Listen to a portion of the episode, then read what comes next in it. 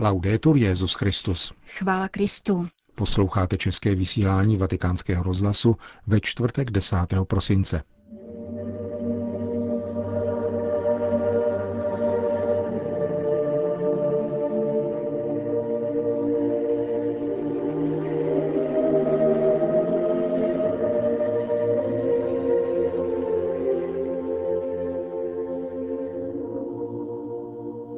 Boží milosedenství je podobné rodičovskému pohlazení, řekl papež František dnešního mílí v kapli domu svaté Marty. Vatikánská komise vydala teologický dokument o katolicko-židovském dialogu. A rozhovor s novým velvyslancem Maďarska u svatého stolce vám nabídneme v závěru našeho pořadu, kterým provázejí Jana Gruberová a Milan Glázer.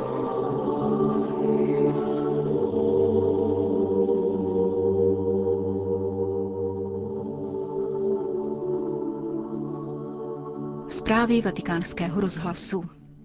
Vatikán. Bůh miluje naši nepatrnost. Jeho milosedenství nemá konce.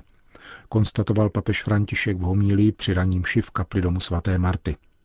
Bohoslužby se účastnila také devítičlená rada kardinálů, která dnes zahájila 12. pracovní poradu se svatým otcem. Ve své homílii papež František zdůraznil, že milosedenství je jako pohlazení či rodičovské obětí, které dítěti dává útěchu a jistotu. Hospodin je schovývavý a plný lásky.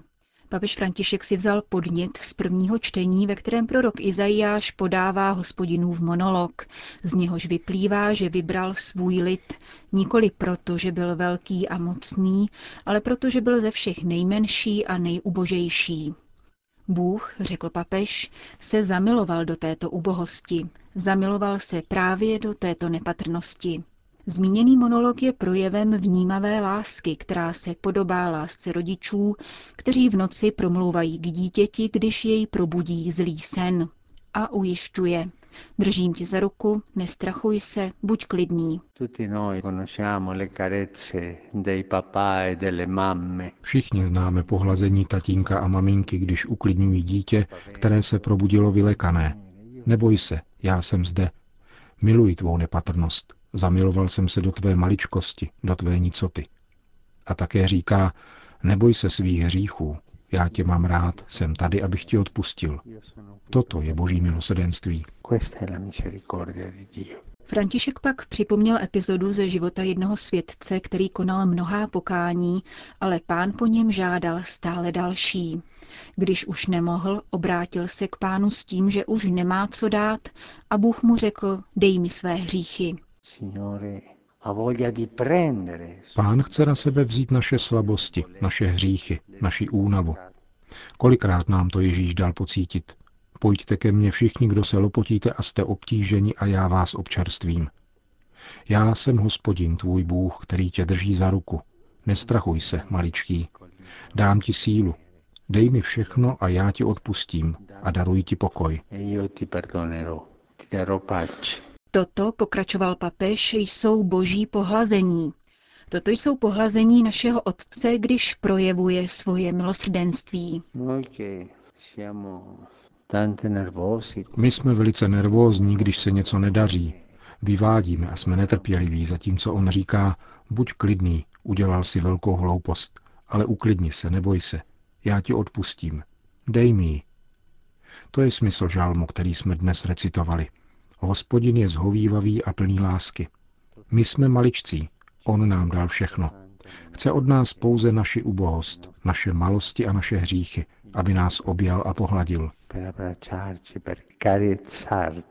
Prosme pána, uzavíral František, aby v srdci každého z nás a v celém lidu vzbudil víru v toto otcovství, v toto milosrdenství a aby nás tato víra v jeho otcovství učinila trochu milosrdnějšími ve vztahu ke druhým.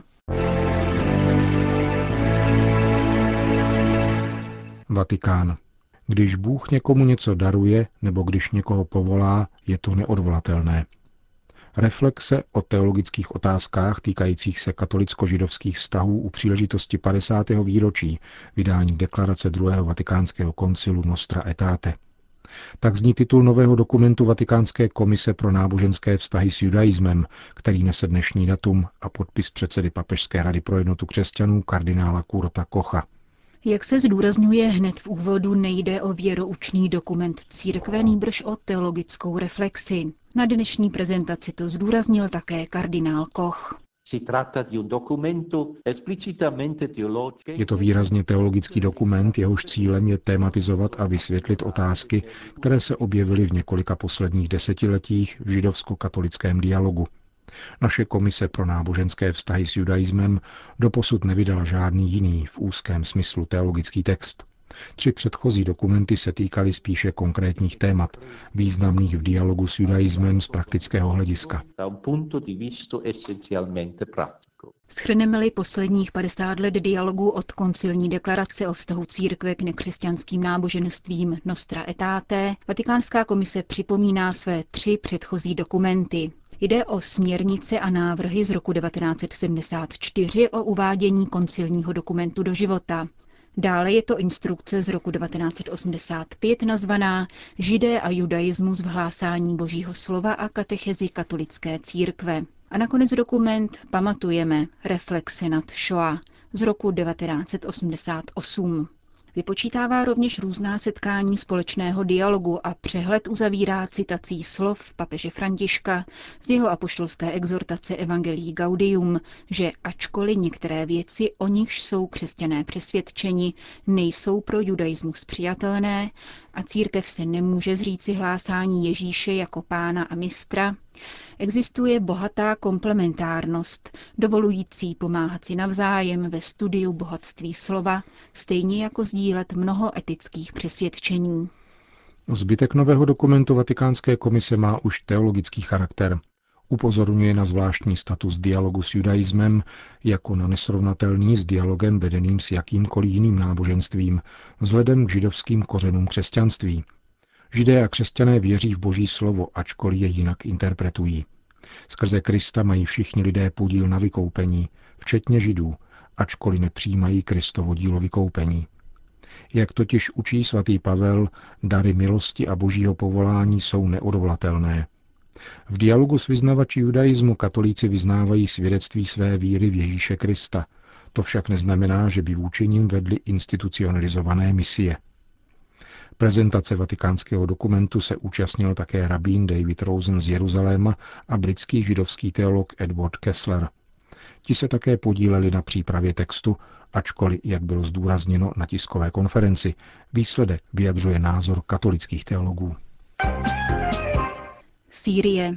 Džihadisté spojení s tzv. islámským státem včera propustili 25 asyrských křesťanů z velké skupiny rukojmích, zajatých letos 23. únoru během útoku na převážně křesťanské vesnice v údolí řeky Chábůr v severovýchodní syrské provincii Hasaka. Podle asyrské mezinárodní agentury ve skupině propuštěných jsou muži, chlapci a dvě děvčata mladší deseti let. Skupina zajatých asyrských křesťanů čítala více než 250 osob. Téměř polovina z nich byla po skupinách propuštěna. Počítá se, že v rukou džihadistů z ní nyní zůstává méně než 130 lidí. Na začátku října džihadisté zveřejnili video s popravou tří asyrských křesťanů s výhrůžkou, že popravy budou pokračovat, dokud nebude zaplaceno výkupné. Jemen. Podle informací libanonského deníku Lorient Le Jour a turecké agentury Anadolu včera vybuchl již druhý katolický kostel v Adenu, druhém největším městě Jemenské republiky. Odpádala jej skupina ozbrojených mužů, které místní zdroje považují za členy kriminálních skupin Al-Qaida a Islámský stát. Bojovníci zmíněných skupin v posledních měsících obsadili značnou část jemenského území a jsou autory řady atentátů. Při posledním z nich minulou neděli v Adenu zahynul guvernér provincie a dalších šest osob. Zničený katolický kostel byl postaven vedle křesťanského hřbitova v 50. letech minulého století za britské nadvlády. V září byl v Adenu vypálen kostel svatého Josefa, který stál v jiné městské čtvrti. Kvůli válce v Jemenu odešla naprostá většina katolíků. O zbývající se pastoračně starají dva indičtí saleziáni – na základě informací z měsíce září v zemi zůstávají všechny sestry matky Terezy, asi 20 řeholnic, které žijí ve čtyřech komunitách a starají se o duševně nemocné pacienty. Vatikán. Maďarsko má nového velvyslance u svatého stolce. Eduard Habsbursko-Lotrinský ve středu předal papeži Františkovi své pověřovací listiny a poskytl rozhovory několika redakcím naší rozhlasové stanice. 48-letý šestinásobný otec do posud působil jako scénárista, herec a producent a má za sebou také pětiletou zkušenost mediálního referenta na biskupství rakouské diecéze St. Pölten. Jaká byla papežská audience, ptali jsme se. Sehr beeindruckend. Ich glaube, sowohl für uns als auch für ihn Udělala na mne velký dojem, ale myslím, že zapůsobila také na papeže, protože je zvyklý na upjaté politické osobnosti, zatímco my jsme se dostavili se šesti dětmi. Bylo tedy dost živo. Ještě předtím, než jsem představil rodinu, mluvili jsme čtvrt hodinku v soukromí. Týdny jsem se pečlivě připravoval na to, jak o něch 15 minut využijí. Přece vzal jsem si, že budu především mluvit o rodině, která je pro mne tím nejzásadnějším. Rozhodli jsme se, že budeme mít hodně dětí a rodina byla také hlavním tématem mé práce pro biskupa Kinga v St. Pölten.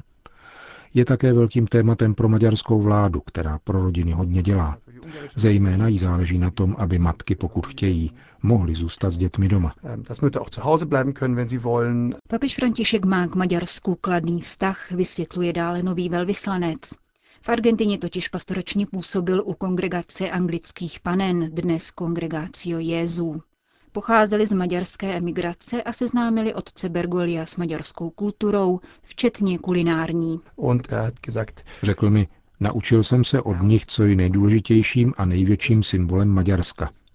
V duchu jsem si pomyslel, teď to přijde, asi štěpánská koruna nebo něco podobného, ale papež povídá tokajské. O problematice uprchlíků se během papežské audience nemluvilo. Padla o ní zmínka až při následné konverzaci s kardinálem státním sekretářem a jak Eduard Habsburský podotýká, shodli se s kardinálem Parolínem na tom, že jde o celoevropský problém, který vyžaduje společné řešení. Připouštím, že zprávy a záběry, které v létě přicházely z Maďarska, působily opravdu špatně. Když člověk vidí ploty a před ním sedící uprchlíky, jen stěží to stráví. Kdyby se mne na ty ploty svatý otec zeptal, vysvětlil bych mu, že maďarskou hranici lze překročit na mnoha místech. Ploty neměly uprchlíky zadržet, nýbrž je svádět do jednoho proudu, aby v určitých bodech mohli přejít hranici a na druhé straně požádat o azyl. Většina uprchlíků však k něčemu takovému nejevila vůli, protože se chtěli dostat přímo do Německa. Na místech, kde stály ploty, denně přešlo hranici kolem 120 lidí, zatímco jinde to bylo až 10 tisíc. Schengenské dohody zavazují vstupní zemi, aby zaevidovala každého vstupujícího člověka a vystavila mu pas. Maďarsko se snažilo dostat této povinnosti a vnést určitý řád do proudu uprchlíků, což vedlo k záběrům, které jsem popsal. Maďarsko se stejně jako sousední Slovensko také vyslovilo proti uprchlickým kvótám, protože z našeho pohledu odporují evropskému právu. Když rozdělíme 120 tisíc uprchlíků, problém nevyřešíme. Evropa si musí položit otázku, co dělat s bezmála milionovým ročním přílivem lidí. Samozřejmě vůbec nejdůležitější je vytvořit podmínky ve výchozích zemích. A proto bychom ku příkladu měli dospět k řešení v Sýrii, ačkoliv, když jsem mluvil s Mezinárodní charitou, vyšlo najevo, že tamní návrat do normálního života bude trvat celou generaci, ne více. Otázkou tedy nejsou ploty, ale skutečná integrace a společný život s lidmi, kteří do Evropy přicházejí a chtějí tu zůstat.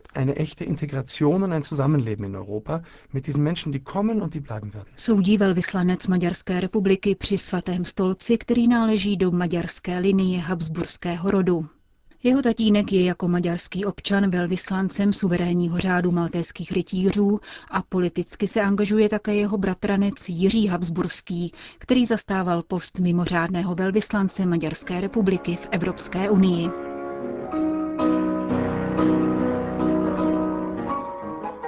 Končíme české vysílání vatikánského rozhlasu. Chvála Kristu. Laudetur Jezus Christus.